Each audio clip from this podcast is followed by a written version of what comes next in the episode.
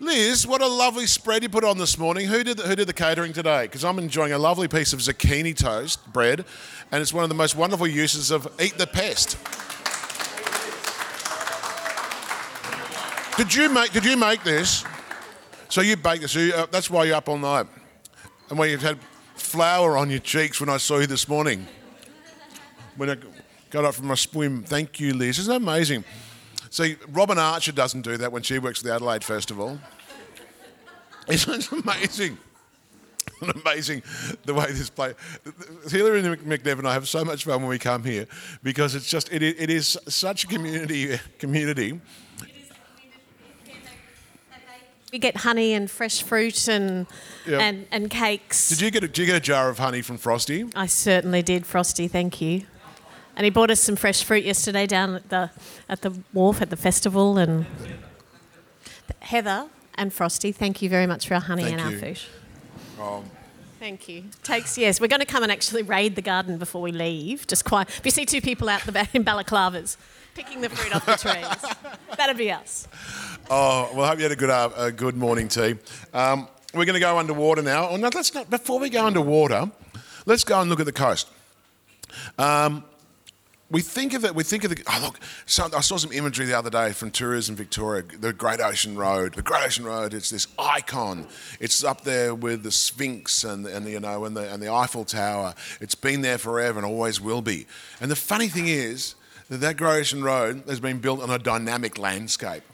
And we all are coasted a dynamic landscape. That, landscape, that landscape. uh, You know, I live in the in live in Middle Park. There's a place called Esplanade in Port Melbourne. That's the old foreshore. It is three blocks back. You know, they, they haven't just infill it. You know, that's man-made change. But the, the, coast is dynamic. It's changing. But we've put infrastructure on that coastline. We have done this amazing job of making these beautiful towns. But you know, you know, as we're saying, this, the sea has this amazing power to give, but even more powerful, uh, more powerful forces at work that can take away again. And uh, we'll start this morning. Um, we'll start this morning. We'll, we'll come to everyone else in a minute. You, can- we'll- you can throw in any time you like, and Hillary as well. Um, we're going to be talking about coastal and estuarine at the uh, the Coastal and Estuarine Ad- Adaptation Lab at Melbourne University. And from that is Dr. Rebecca Morris. Good morning. Good morning, everyone. Good morning.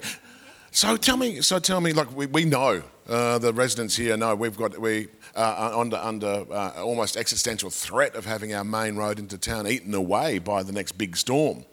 What can we do about that sort of thing? How can we do that without building great big New South Wales style concrete barriers? What, what, what can we do?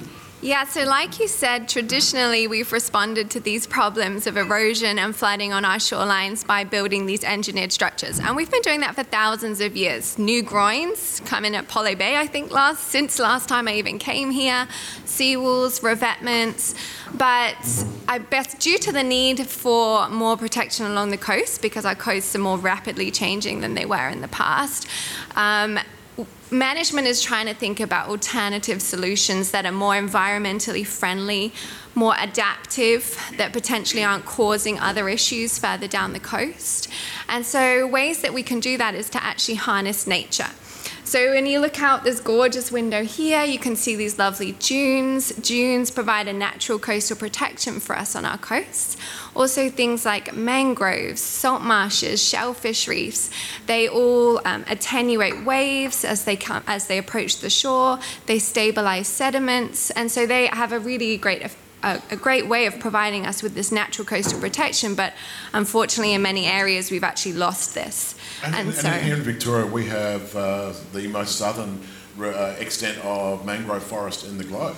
We do. So Avicennia marina, our one species of mangroves in Victoria, is yeah at the southernmost extent of Australia. So it's kind of cold for mangroves down here. If, if anyone comes from Melbourne, they're driving over a mangrove forest at Stony Creek when they go over. Uh, there's a mangrove forest there. And that was a restored mangrove forest that's as well. restored? Yeah, which is really interesting. So you can restore mangrove forest. You can restore mangrove forests. So in some areas it can be hard to restore, um, but certainly there's areas that we've lost mangrove and there are um, there's there's projects now that are trying to bring the mangrove forests back for various reasons, for the ha- habitat that they provide, for how important they are to fisheries, but also to provide coastal protection. Um, but what happens when we lose these habitats, when you get complete loss of them, you get this change of a system, and it means that the juvenile ones can't actually colonize those, that area anymore. And so there's these really novel, innovative solutions where you can actually try and still using engineering, but trying to engineer with nature. So you're trying to rework the environment to make it suitable for the juvenile mangroves to be able to colonize the, the area again. And that involves, I think, on your website, which everyone should go to and have a look at, which your website is. Yeah, oh, the website. So we have a good website that's called living livingshorelines.com.au, and in there we actually did an inventory of these kind of projects that are being done in Australia. Um, so we have 138 projects in there um, because previously we thought that Australia was kind of behind in these techniques, lacking behind the United States and places like the Netherlands, who have really been drivers in nature based coastal protection. But actually, there's a lot more going on in Australia than we think. It's just that it's really being driven at the local scale. Um, and these projects are not necessarily being disseminated so that other people can do the same thing or learn from them. Um, so we created this database for all of Australia um, on these nature based protection projects so that, that coastal managers can learn and do in other areas. I've seen photographs of the reinstatement of the mangrove forest where you've got these like hexagonal uh, concrete boxes in which you plant the hybridized species of mangrove. Yes. And so, like, and so you've got these seedlings, like going to land care, but on, on the coast. That's right. How does it take from those little seedlings to become a forest? So for mangroves in Victoria, it's slow growing. They take about 10 years um, to grow into an adult and reach some size. But on projects that I work in in New South Wales, um, where we're kind of getting more tropical, within five years you can have large mangroves in those projects. And that's probably the thing with being the most southernmost area of mangroves is they're really small, kind of like um, yeah, like tiny little mangroves. So like a metre, metre and a half, two metres is like a big mangrove down here. Whereas, yeah, you go to New South Wales, Queensland, the tropics, and they're proper big. Five or ten metres, yeah. So, yeah, you see this real big difference in the mangroves we have down here. That yeah, a bit cold really. yeah, but I think when people think of mangroves, they think of the tropical mangroves, and they go, "You're not planting that in front of my house." Um, but really, in Victoria, yeah, they're, they're small, but they're still effective in coastal protection. And beautiful forests too. You wander through them at low tide. They're just a massive crabs and, and little things. Even fish, little fishes are jumping about somehow in there. And then as the, the, the tide comes in, you see the kingfishers. You see the Nankeen night herons. You see the blue herons coming in. It's, they're, they're, and it's like this, there's a when they go and flower, there's this amazing buzz about the place. They're so cool. So it's not just the trees, not just forests. We're, we're, we're coming to Dr. Paul uh, Carnell from Blue Carbon Lab in a minute to talk about the kelp forest. But let's just go for a second to the. Uh, this is a seafood festival. Let's talk about some of those seafood ways of looking after the coastline. Let's, let's, let's talk about shellfish for a second. Shellfish. So, shellfish I think are quite attractive in coastal defence because they're hard infrastructure, and so engineers can see them a bit more in the same way that they see some of these hard structures that they put on the coast. But shellfish reefs, we know we've lost, well, in Victoria, over 99% of our shellfish. Um, the native Australia Angasi flat oyster. Can we paint a picture of what they were like before colonisation? And what the, uh, if you go along anywhere on the coast around Victoria, you'll see great big middens that are 20, 30 metres deep of Angasi oyster shells, the native Angasi oysters. We can see that on land. What do they look like under, under the water, these, these reefs? Well, unfortunately there aren't many reefs to actually look like but if we could imagine if we could imagine so there's an intact one in tasmania for angasi the only reef in australia left but they're just they're a forest of organisms really and the oyster is the is the i guess the main habitat former in these systems. So when you go to, for example, to New South Wales and you see the Sydney rock oyster in the intertidal, those ones that they're really just all oysters. But when you dig in and amongst the oysters, there's all these little organisms living around this oyster matrix. It creates this complex habitat that provides protection for so many other things. And then at high tide, um, fish um, come around the oysters as well. So the Angasi has traditionally been seen as more of a subtidal oyster, so it's a similar situation but just deeper in the water. Been described as the Great Barrier Reef of, uh, of the of the, uh, the, the shallow waters around uh, Australia, from uh, so let's say Port Lincoln all the way to Mallacoota, and destroyed with almost 10 years of, of, colonisation gone. This thing, we don't even have a memory of it. We use the word Tasmanian tiger, we've got a picture of that straight away. I say Angasi Reef, none of you will have an image of that because they're gone, gone before photography, gone before underwater photography, gone, gone, gone, except for the, what's happening with conservationists like this. Also, we've got, that's the underwater reefs, so underwater uh, but also blue mussels as well. Yeah, so blue mussels would be our other habitat forming shellfish in the bays. So there's obviously a big aquaculture um, for those ones, especially in Port Phillip Bay. And so we've been actually restoring reefs with um, mussels. We did one of those a few years ago in Port Phillip Bay. Um, and now we're looking at Angasi reefs into more of a shallow subtidal intertidal area where they can be used for dual purpose for habitat protection, but also for um, coastal defence food at some stage?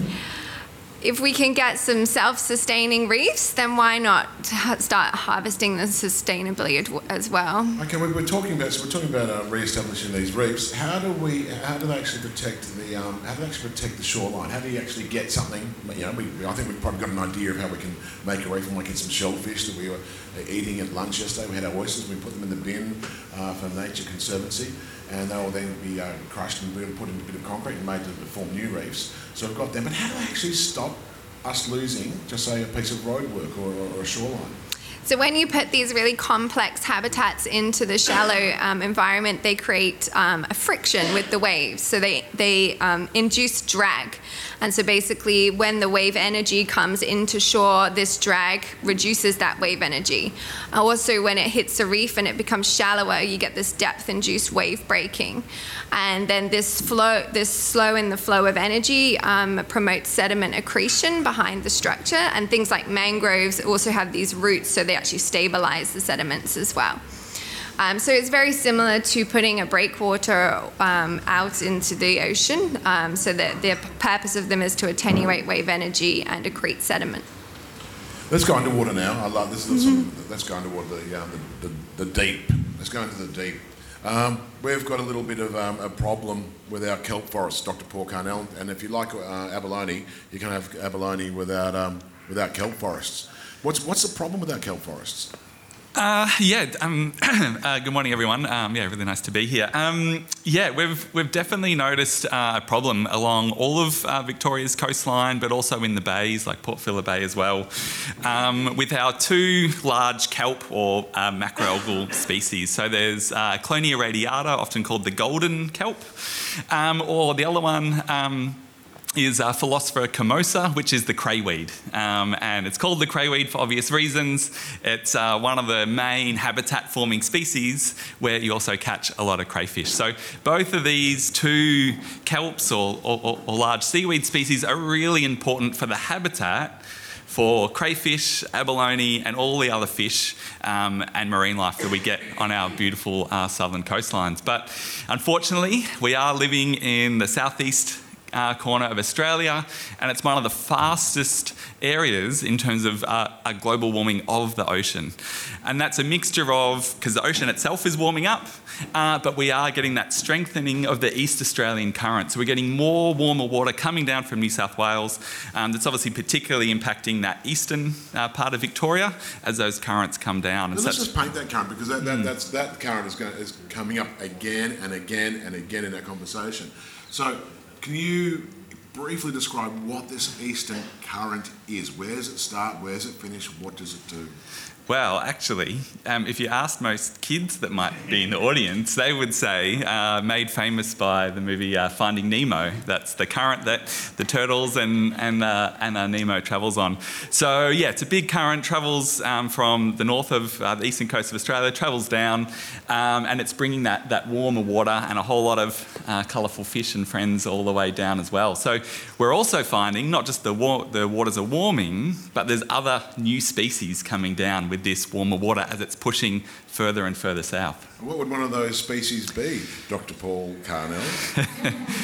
uh, so, one that is really kind of big um, in kind of the parliamentary circles these days, but um, has really been a big thing on the minds of fishers for a long time now, is the long-spined sea urchin, uh, Centrostephanus uh, rodgersii. And so that's a sea urchin. Um, it gets about this big and has really big spines that come out, uh, and it loves to eat kelp and other seaweeds. And so, as it's been coming down and been getting more and more established, they actually move about and they can actually clear entire areas of all of those amazing big kelp forests. And so we, we're getting loss of this habitat. And so when you lose the habitat, then you lose, yeah, the ability for the abalone and crayfish and everything to be able to find their little homes in there. It, it also, um, yeah, apparently competes with uh, particularly uh, the abalone. So you can imagine the abalone, they're you know, in those little crevices, uh, trying to find a little home. Well, these urchins are also trying to find little homes and little pockets of the reef to be able to uh, have a little home in. And so there's that little bit of competition for that space as well. I've heard divers in Mallacoota, ab, ab divers in Mallacoota describe uh, the difference it, that makes when you have the long spined sea urchin come in and what would have been uh, like uh, 10 metre high kelp forest, like great big tendrils of, of, brown algae floating in, in the current. And with, with all sorts of fish uh, swimming between them, they'll come back a season or a season, a couple of seasons later after these invasive species have come through, and there's nothing left but bare stone. Yeah, it, it, it really is a complete stark uh, difference. So, yeah, like just so there's the bare rock reef that you get underneath, and then all of the seaweeds and everything else grows on top of that. And then as soon as those forests are clear felled, they're knocked down, you just get these bare patches of, of uh, rocky reef, and it really changes what can grow and live there. I'm, I'm feeling I'm feeling slightly um, slightly um, uh, upset at this. How do we um, uh, how do we how do we, uh, what can we do about this? And what, and what, can the Blue Carbon Lab do about this? uh, well, it's not just me, I should say. There's a lot of people working on this issue, and we've been working with Becky on sea urchins in, uh, in, in, our Port Phillip Bay as well. Um, so, yeah, so, so one of the ways is uh, there is actually urchin fisheries. So, um, again, uh, speaking particularly of uh, the Asian market, sea urchin is actually really popular. Um, so, there are, so there is a fishery um, for, for that species in the east, um, and and so, so particularly out in eastern Victoria, but also down in Tassie as well, the fishers have really been getting on the front foot, and they've been the ones really at the at, at the front battle lines of this uh, of of these changes. And so, actually, over the last 10 to 15 years, uh, the, the, abalone fishers, but also um, the urchin fishers, have actually been going out and manually moving, smashing uh, the urchins on these reefs to try and make a dent and uh, try and either bring those reefs back or at least try and protect the areas that are still really nice. So if they have particular reefs that are there, amazing, you know, uh, super productive reefs, they're really trying to protect those. And so those fishers have been doing an amazing, amazing job out in the east. And uh, I think, and excuse my ignorance out there, the Victorian Fisheries Authority have, have changed some of the licensing around the harvesting of the long-spined urchin. Are you aware of what's happened in that case? Um, little bits and pieces, but yeah, it's. Um, I, I, think it's definitely one of those issues that everyone's really trying to jump behind and do as much as they can. Um, yeah, and and VFA, um, yeah, yeah, been working with the fishers. I'm, I'm doing a lot of uh, uh, urchin control programs. Yeah, trying to improve things in terms of licensing. Um, uh, and, and, urchins aren't just an issue in the east. So we've found in um, little pockets around Corner Inlet, Nooramunga, but also in Port Phillip Bay. A different species, one that's actually native to the area, is also causing a similar problem. And uh, so, in the Corner Inlet example, um, there were some of the flathead fishers and other fishers in the area were like, oh, you know, we want to go out there and stop the urchins from eating the seagrass, you know, VFA, can you let us go out and actually catch these urchins because we reckon we can sell them? And yeah, and VFA came to the party, and um, now there's urchin licenses in that uh, uh, corner inlet area. So um, yeah, and that's been really effective at helping to curb that curb that down. Um, but Parks Vic have also been getting in there with, with uh, volunteers and uh, taking some hammers to the situation as well. It'd be really interesting if we had a seafood uh, cooking expert in the room to tell us how to cook. Um, uh, or how to deal with uh, sea urchin, also known as uni. If, if, and if there was Hillary McNevin could get a microphone um, to, to a, a bald-headed man who's a seafood expert, he might be able, he might be give us might be able to give us 30 quick 30 seconds just what we're talking about. Um, Oh my goodness, is Peter Hilke here? Is oh Hilke in the house? Oh my goodness. How do, you, how, how do we prepare? In, in, in, in, in 30 seconds, 20, 60 seconds, how do we prepare uh, sea urchin so we can eat the problem? Yeah, exactly. With a hammer. With a hammer. But once, once you actually take the sea urchin out and you clean, clean it out, best thing is just straight up raw down the hatch. It's absolutely beautiful. Uh, what you can also do is actually, um, what I've done in the past is get a little bit of butter put the sea urchin give that a mix. You can actually cook your fish in that. It is beautiful. There's so many little things you can do. Look out for it, share it with your friends. We're touching upon that in this, this afternoon session as well. Uh, Dr. Paul Carnell, quickly, can we, can we replant a kelp forest?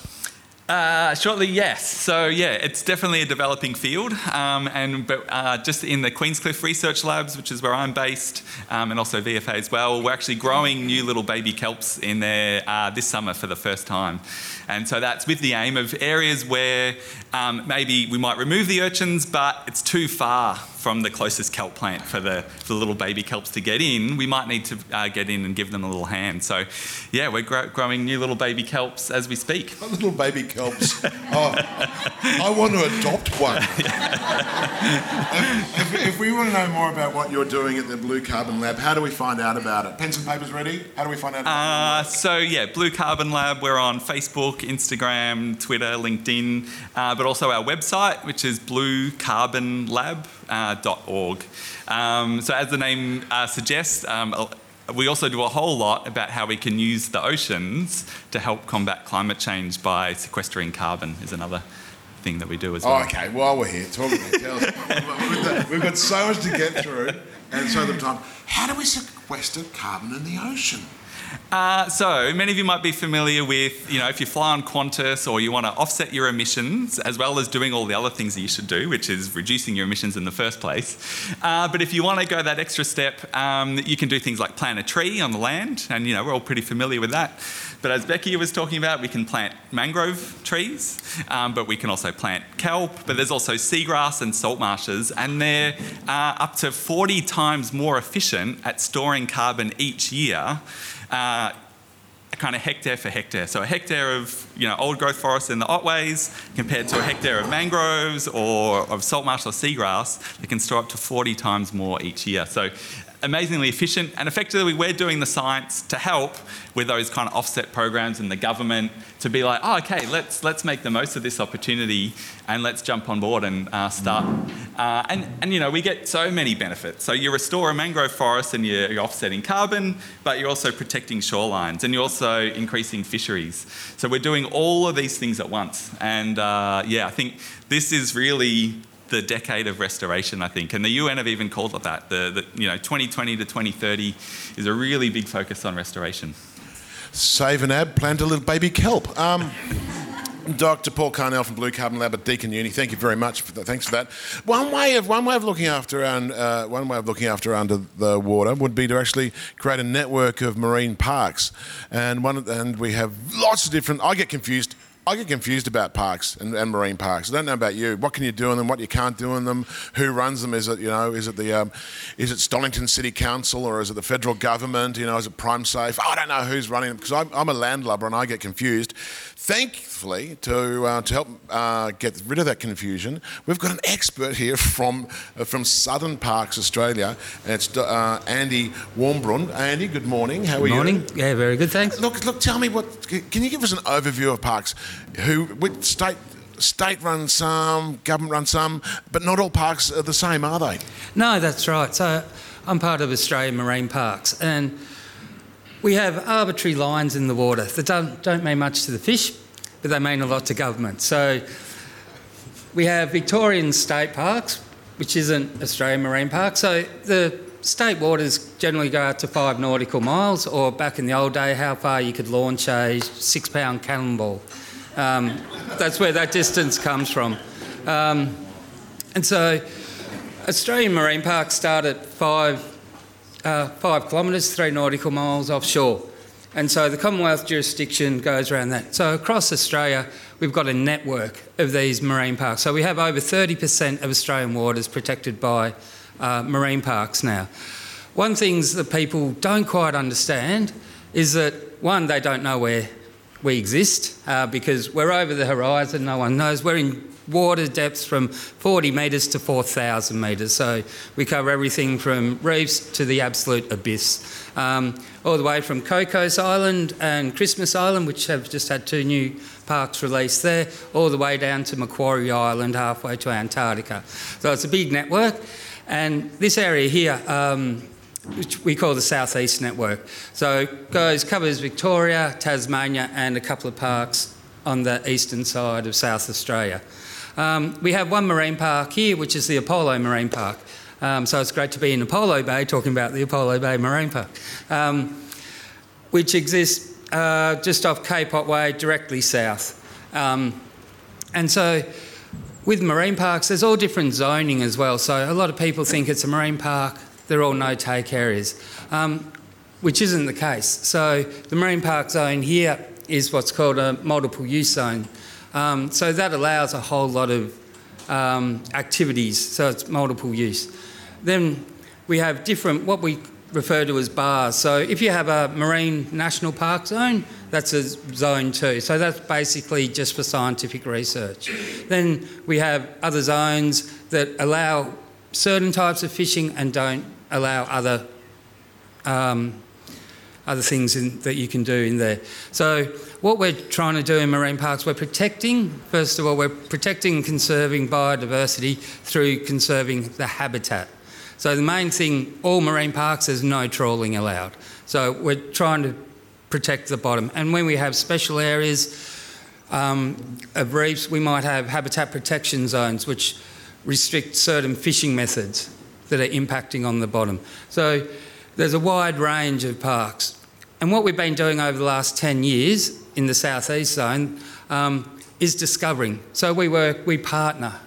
We're not, we don't have our own boats. We partner with universities um, and other organisations throughout Australia to find out more about these parks. So we sort of design the parks. We don't really know what's in there because in reality, how many people have been down to 2,000 metres? So they're sort of planned out, but we've had the CSIRO investigator going out around Australia finding out more. And what's exciting at the moment is the marine, uh, the plan for the southeast is just coming to the end of its life. So in 2023, we'll be looking at designing a new management plan. And what that means is all the information that people like Deakin Uni have collected, and every, the more people have found out, everyone will get their say.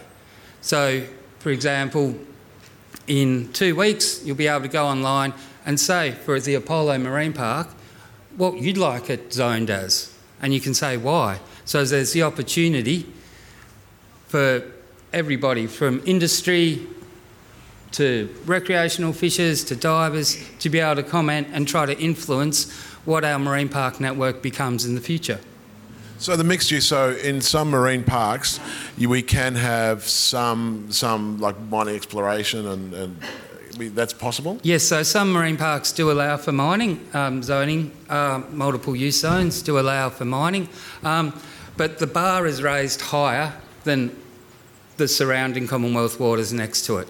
So not only do they have to get permission from uh, the National Oil and Gas Regulator, they also have to go through national parks, um, marine Park. So we have a higher bar, and so we can influence them if we don't want that to happen. So, and we being? Or the government as the regulators. Okay. Yeah, but and we can do that through public um, comments, comments. Yeah, because I'm thinking if, I, if I'm going to the Botanic Gardens and I see someone putting a drill in, uh, I, am I'm, I'm that probably wouldn't happen just because of the amount of social license that would, would cause. Things are happening. Uh, uh, uh, things are happening out of sight, out of mind in, in the waters. How, but, but, I think through people who uh, activists, that's becoming more aware. What's the pathway to if, if someone's engaging in this marine parks process? How do we engage as concerned locals, people who are concerned about the sea, to get the message through to government that we about this new management plan? How do we get people to affect change of the use in the marine parks? Yeah, so in um, in a couple of weeks there'll be a have you say um, process go out where everyone can comment and I suppose numbers speak louder than words sometimes. The more people that comment and the more more loud groups are, the more the government has to listen to them as well. So that's a great way, and it's a great time. Now's the time in the next couple of weeks, and there'll be a couple of rounds of consultation to be able to put in your views. Sorry, sorry, we're not, we're not, we're just, we're doing questions later on, just because we've got to keep the flow going. Sorry. Yeah, we get questions later on. Yeah, sorry. I'm, I just have to, we've got to keep going. yeah.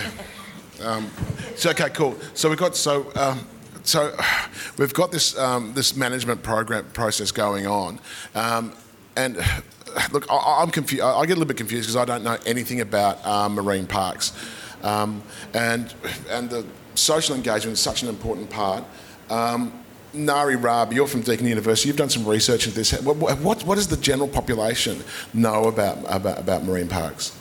Well, that seems to be a common theme from today is that, you know, we all seem to care about the ocean, and there have been lots of surveys done from government, industry, um, and academia as well. And the results are coming back saying that, yes, Australians care about the marine environment, but we don't actually know much about it. So when we experience the marine environment, it seems to be majoritarily speaking from the coast, and we're looking out.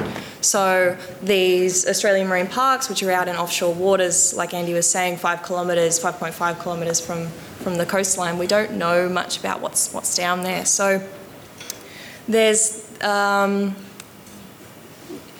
there's a lot to learn, I suppose, and the the trouble with I suppose engagement in that sense is that, you know, if it's 5.5 kilometres from the coast and if everyone's experiencing it from the coast, how do we get people engaged with those things?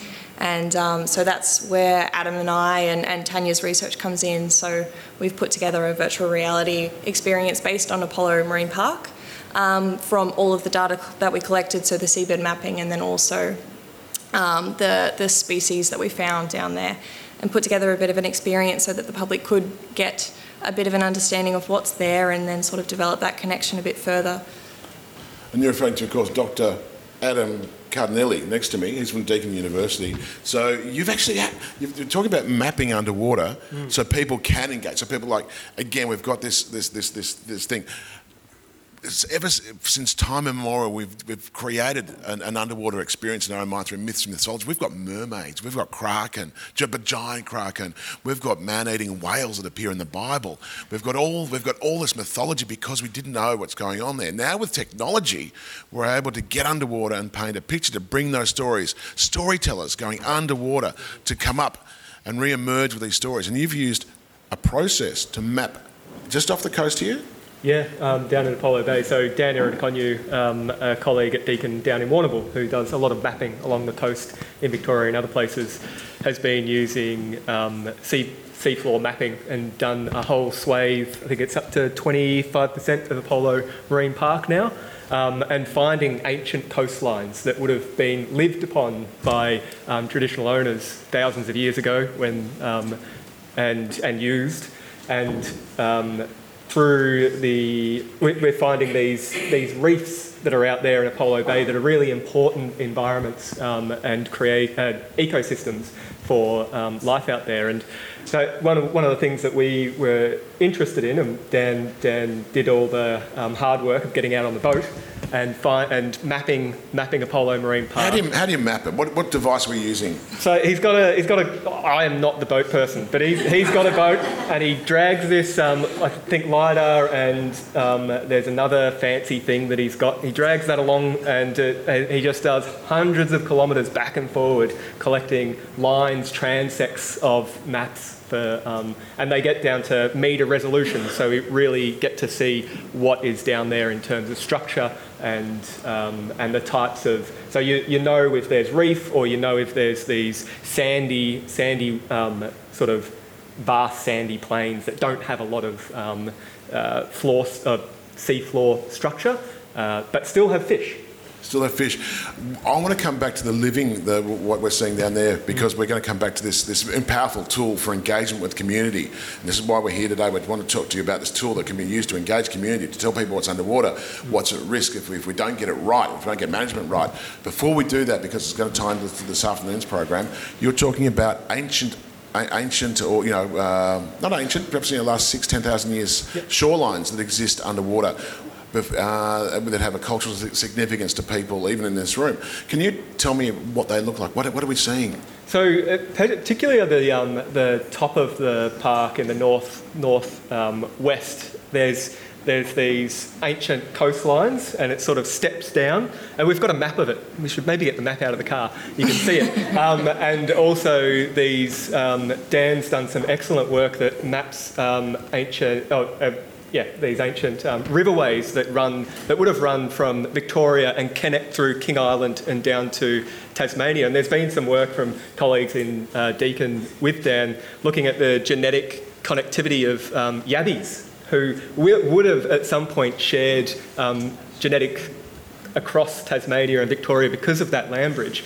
And the um, traditional owners down here, and we're working with Eastern Maar Aboriginal Corporation um, in uh, Apollo Marine Park, uh, and they're, they're bringing on a sea country um, ranger to start to learn how to do this sort of work for themselves, learn how to, they're going to be going out on the boat with Dan, collecting data and building up the capacity to um, start doing that work as um, sea country managers.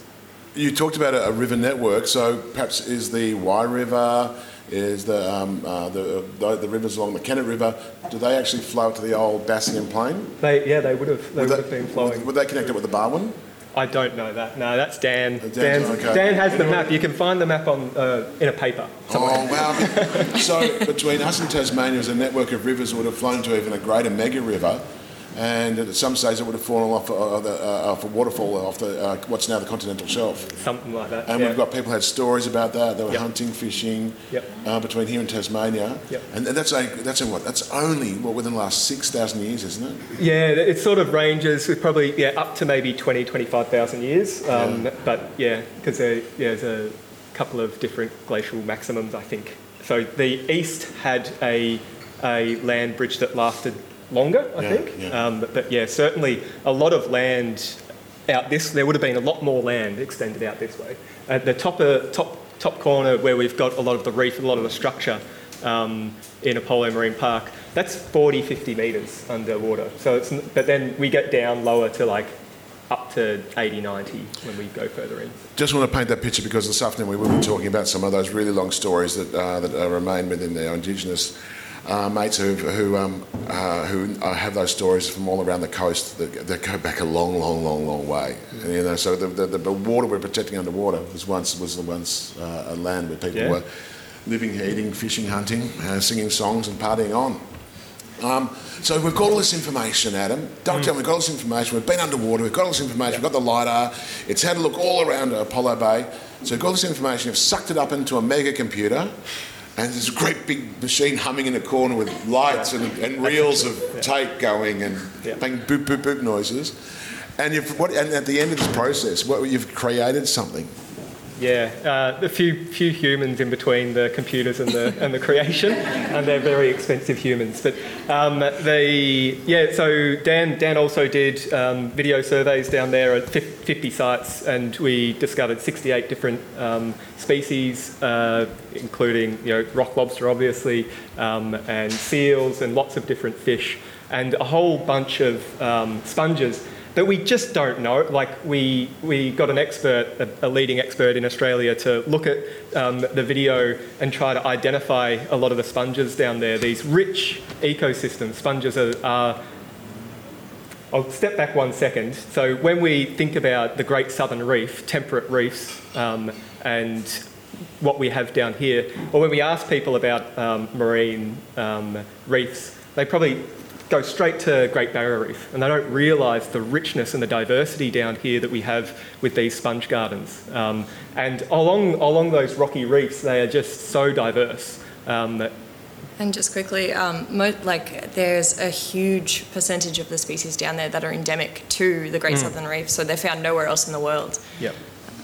And we don't know anything about basically the sponges. we know a, little bit about the um, fish and other species, but as Ollie was saying earlier today, we know very little. And in our experience, we um, recreated 17 of these. Um, these 68 species and created an environment so we can connect people to this this um, this waterscape that there no that very very few people are ever going to get to experience. It's hard to get 80 metres underwater um, and and see what's down there. And we, like you were saying earlier, out of sight, out of mind. We were, we're doing some research, and Nairi's running this research um, during her PhD, is to see whether taking people down to the reef down to these sponge gardens and seeing the beautiful diversity down there through the VR experience, whether that does help them connect to these places that they would otherwise never, never get to, never understand, never know about. And we're wondering whether this medium that allows um, immersion and presence can help people um, experience something and um, And develop a connection yeah, develop a connection and value for these ecosystems that are very, very important for us all. Adam, I think you're inviting people to at lunch break to come and try it. The machine's just over there. It won't hurt you. There's no sort of electrodes or anything on your brain, uh, and you we do get to go 80 uh, metres. Uh, and Tanya King will give you a hand over there. She's part of the team as well. Um, go underwater. Go uh, look at 80 metres underwater and see the species, uh, and you'll come back. This it's it's almost as good as Avatar. Uh, and it's, it's, it, it is, it's, it's a pretty good experience. Um, now, we've got this experience, we've got this electri- electronic tool, a virtual reality, uh, that's a downloadable program for anyone who does have a VR headset, which could be a visitor information centre like a Port Campbell. It could be the Apollo Bay Visitor Information Centre, uh, the Great or, or the or Geelong, anywhere along the coast could, could be able to have these in there to engage people in this project. How do you see this rolling out as, a, as an engagement tool for people to get underwater, understand what's there, apart from using those? How else can we get people underwater using your tool?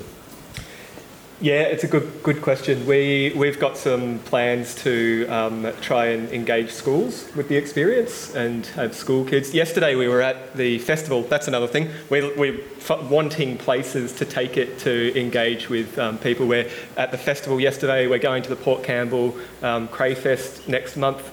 And we found that we didn't stop from 11 till like 4 or 4.30. There were just kids all over us and, and some, some adults that really enjoyed it. And um, it was very different to usual pamphlets and things. And we think it's a, it's a um, useful way to, to And have people experience. particularly with the kids, it was really interesting. You know, they, they go in and they're sa- and they're like, "Oh, it's a seal," or "Oh, it's a fish," and then, you know, you go through the experience, you scan the species, and then all of a sudden they were saying, "Oh, it's a blue morwong," or "Oh, it's an Australian fur seal," Yeah. and um, so that's the names that they were reciting to us, and and so there is that sort of like direct um, response of of yes, increased understanding and engagement. There was also with some of the sponge species, that they're like, oh, it's an NA because we don't have a name for it.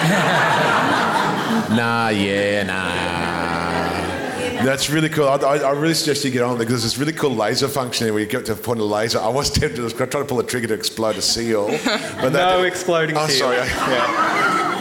I'm sorry, sorry. It, it is a re- it's really really good tool uh, because of you know those of us who dive or put a snorkel on, we can get so deep uh, before our ears start to really really hurt. This is really really cool to go underwater and see those sponges. That like you know I've heard about them, I've been Attenborough about them, um, uh, but now I can actually go under and see And them. one of them is a, one of the colo- coloni- uh, colonial um, organisms, a bryophyte, a bryophyte that you were talking to Ollie about earlier. Yeah, okay. And it looks like crinkle cut paper, like it looks like crunched up paper. Really weird. That's the skeleton prawn. No, Lace coral, no, is the um, the the Ascidian. Yeah. So, okay, cool. Yeah. I'm, I'm looking. I want to go back out underwater. And, uh, hey, um, look, I, I'll, I'll thank you guys, guys in a second. Dr. Re- Rebecca Morris, would you be happy to take a few questions? Yeah, of course. And then Dr. Paul Carnell from Deakin University, and Andy Warborn from Southern Parks, uh, Australia, and uh, Dr. Adam Cardilini from Deakin, and Nari Raab. The rules are introduce yourself. Can make it a question. No statements, please. It's not Q and A. Hilly McNeville will pass the microphone to you. Um, okay. Who would like to? Any questions from the audience, Okay, please? Here we are. Yeah, you have to have the microphone so we'll rec- record it. And, and, and annou- announce your name. Sorry, just say your name and, and tell us where. You, Um, my name's Jenny. I just wanted to ask. I don't think it's working. No, it's, it's working. Please use please use the sea- microphone. Sea urchins. I was going to ask because once I saw a story and you kind of answered it on. Um, uh, it was about the CSIRO doing a, a project with the sea urchins and trying to get people to, like, you know, start up a business and that. Have many people kind of taken up any interest in that, in doing that? The question. Sorry, the question is. Sorry. Yeah, it was just about like the sea urchins, like catching them, and the CSIRO uh, were um, like they were going to fund people to take up the business of selling them, so that they can like divers and that can go and catch them. Like, Yeah, has I'm- anyone I'm- like? I'm happy to take seen that one.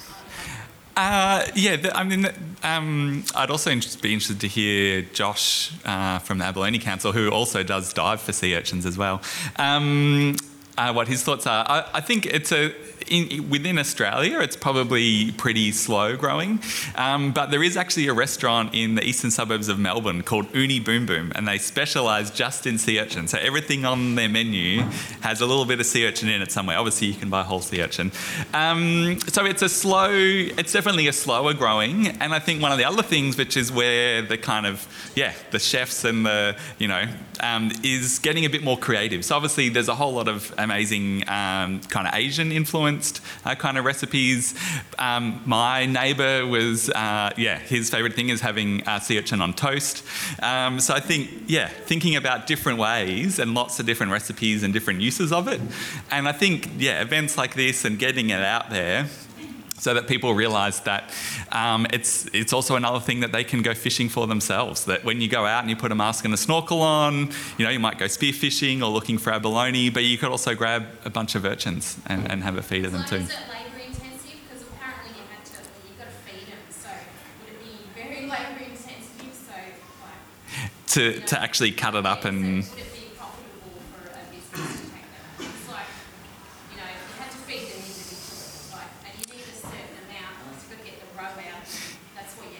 Yeah, that's right. They're quite small little, yeah, yeah, components. Um, so yeah, it is reasonably expensive, and I guess that's why again, um, yeah, in the Asian market, and that's probably a bit of the story with abalone. That yeah, they're real like there's a really big demand there, and they're willing to pay, I guess, a lot for that that small amount. It's really interesting to see them commercialise it in, in uh, Mallacoota. They're now looking at pe- people actually now uh, preserving it and making a, a, an urchin pate. And they're just at the stage of getting the labelling done, you know, and hopefully that, that'll take off. It's, it's really interesting to see how people are, are taking to that, but it just takes time and money and, and a willing audience. Hillary, have you got someone else? I do, this gentleman here. Uh, my name is Brian Kane from Broome, Western Australia. Just welcome, got... double welcome, triple welcome. Actually, that deserves a round of applause coming from WA. Yes, my wife here too. Um, I've just got a, uh, a question about is the erosion of the shoreline here in Apollo Bay a significant issue? Rebecca, do you want to pick, pick, take that up? You're the one who can solve the problem. Yes, it is a significant issue, um, and the state government has put a lot of money towards it in the last you know, years to try and solve the issue. Um, like the groins are new; they came in in 2021, I think. So yes, there is a big issue where the, especially the central portion of the of the area of the beach has been eroding quite fast. So nine meters a year on average, up to 18 meters a year, or I think sorry, no, maybe nine meters over the over the period of time actually. Um, so but yeah, so it's different in different areas. So some areas of the beach are accreting, especially down near the um, boat harbour, but then further up the beach they are experiencing quite significant erosion right next to the Great Ocean Road. So that's, yeah, it's definitely a big area on state government. Um, and, and, maybe something just to throw into that conversation, there's obviously a lot of talk about how the oceans are warming with climate change.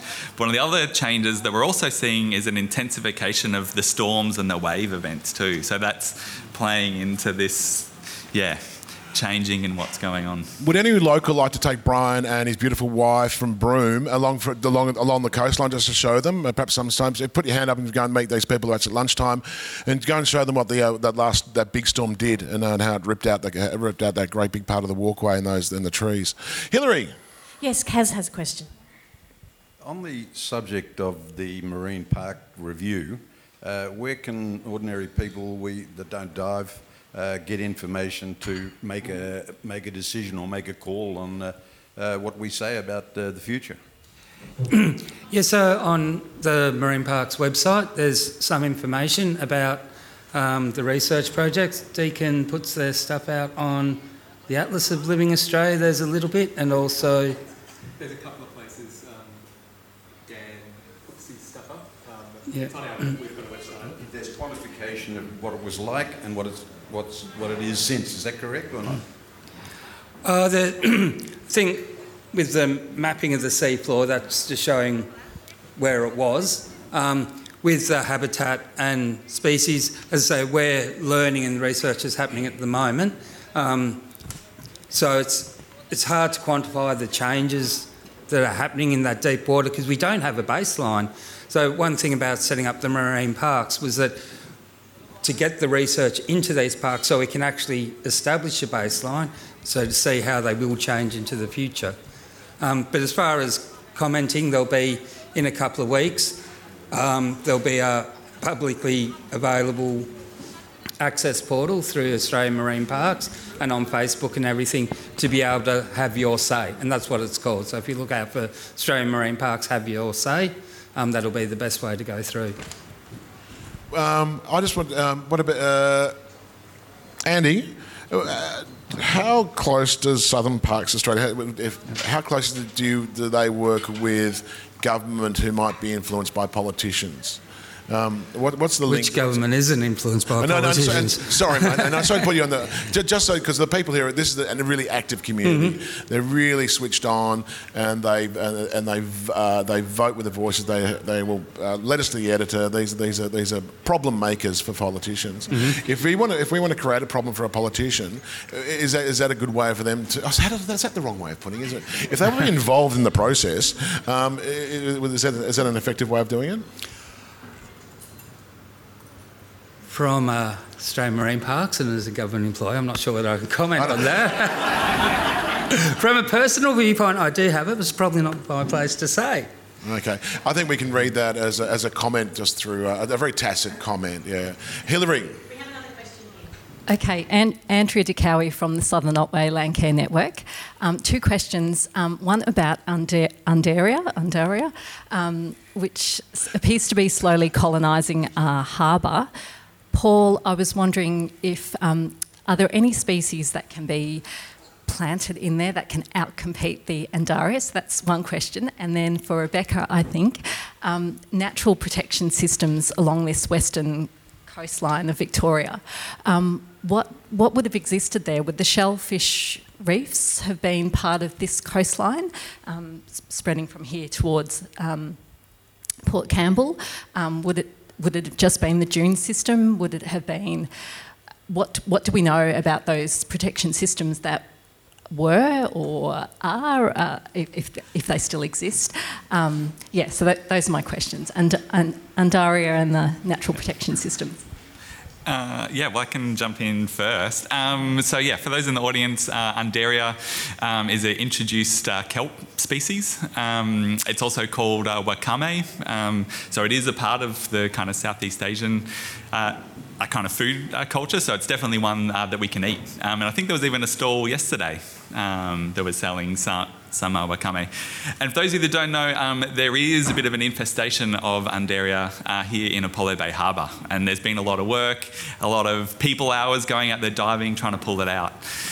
Um, so what we, so yes, we know a couple of things about Undaria. Um, so one is it really likes disturbed places or places where it's actually yeah not getting competition from the native species so i guess that's why in areas you know like a harbour um, or in, in say some of the urchin barren areas that we see so that all the native species have been cleared that's where Undaria is really good at getting in and it capitalises it grows really quickly so it does well in those kind of disturbed environments A bit like a bit like a pine tree.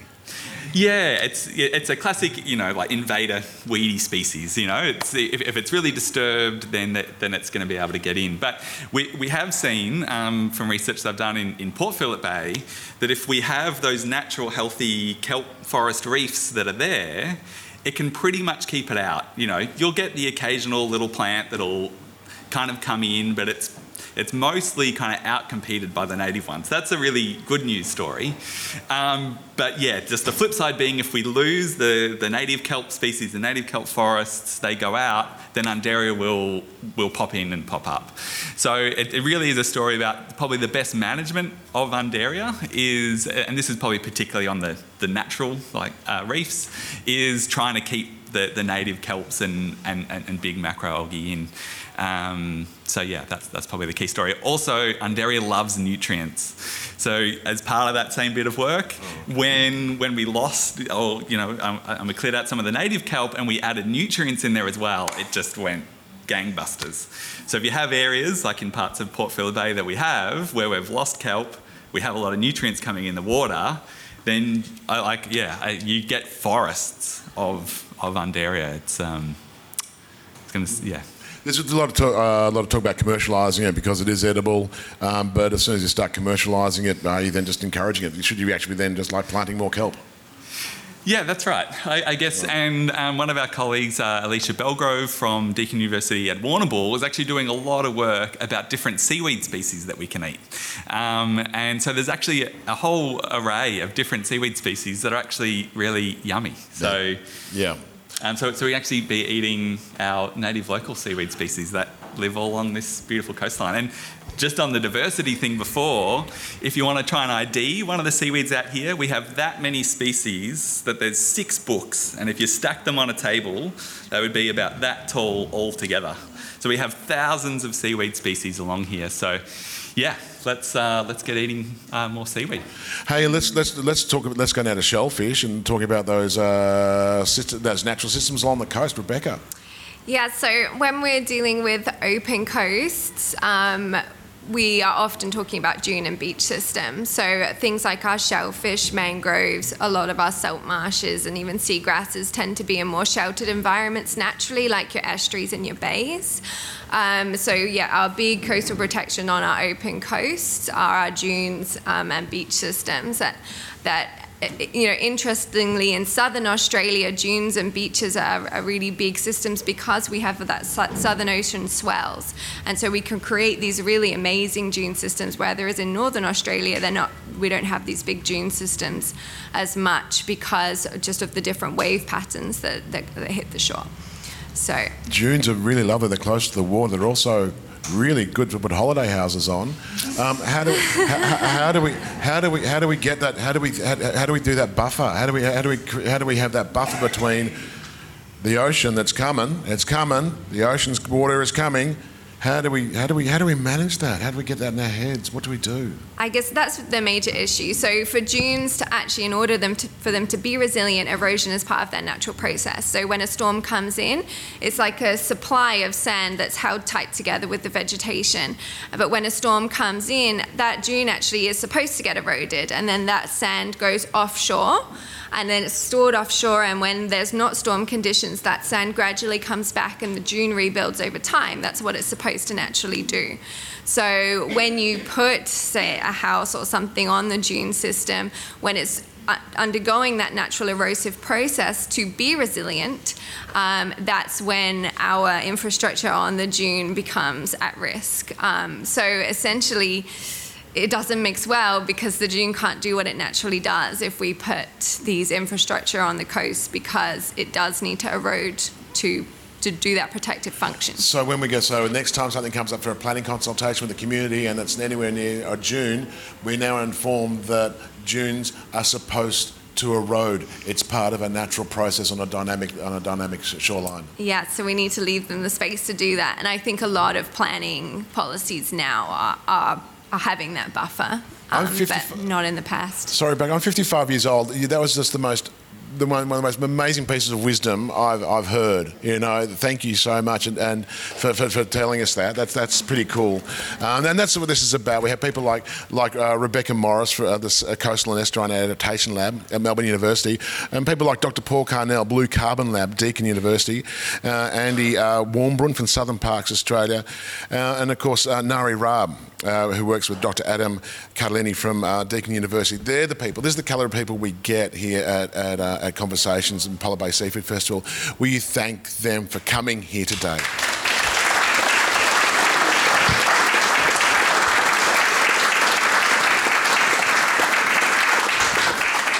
Hands up if you learned something today. yeah. Yay. Yeah. Hey, um, it's, it's, it's lunchtime. Oh, we need you back here. What time? We need you back here at 1.20. 1.20. We need you back in the room by 1.20, okay? Enjoy lunch. I think there could be some sausages downstairs. Oh, Liz Waters, the gorgeous Liz Waters, who makes the best zucchini slice. She wants to say something. Go, Liz. Thank you, Richard. Um, just wanted to let you know that we have some uh, venison sausages kindly donated by one of our guest speakers for the afternoon um, Anthony Rowe from Dama Dama Wild Harvested Otway Venison. Um, so they're being barbecued downstairs. There's also some fabulous cabana um, that, that he's given. And Bill Hurley Fraser, did you actually leave any of that cabana for our guests or has that all gone? Yeah, I thought so.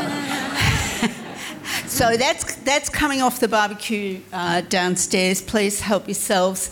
Or there'll be tastings rather than bucket loads. Sally's got some scallop pies left. Sa- Sally's.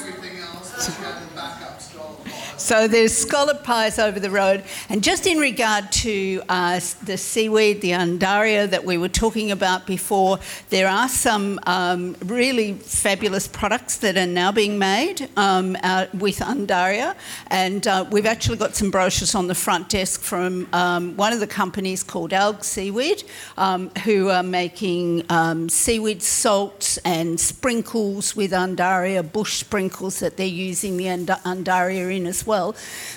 so those information cards are there um, for, for you to pick up and, and have a look at and buy some product if you can.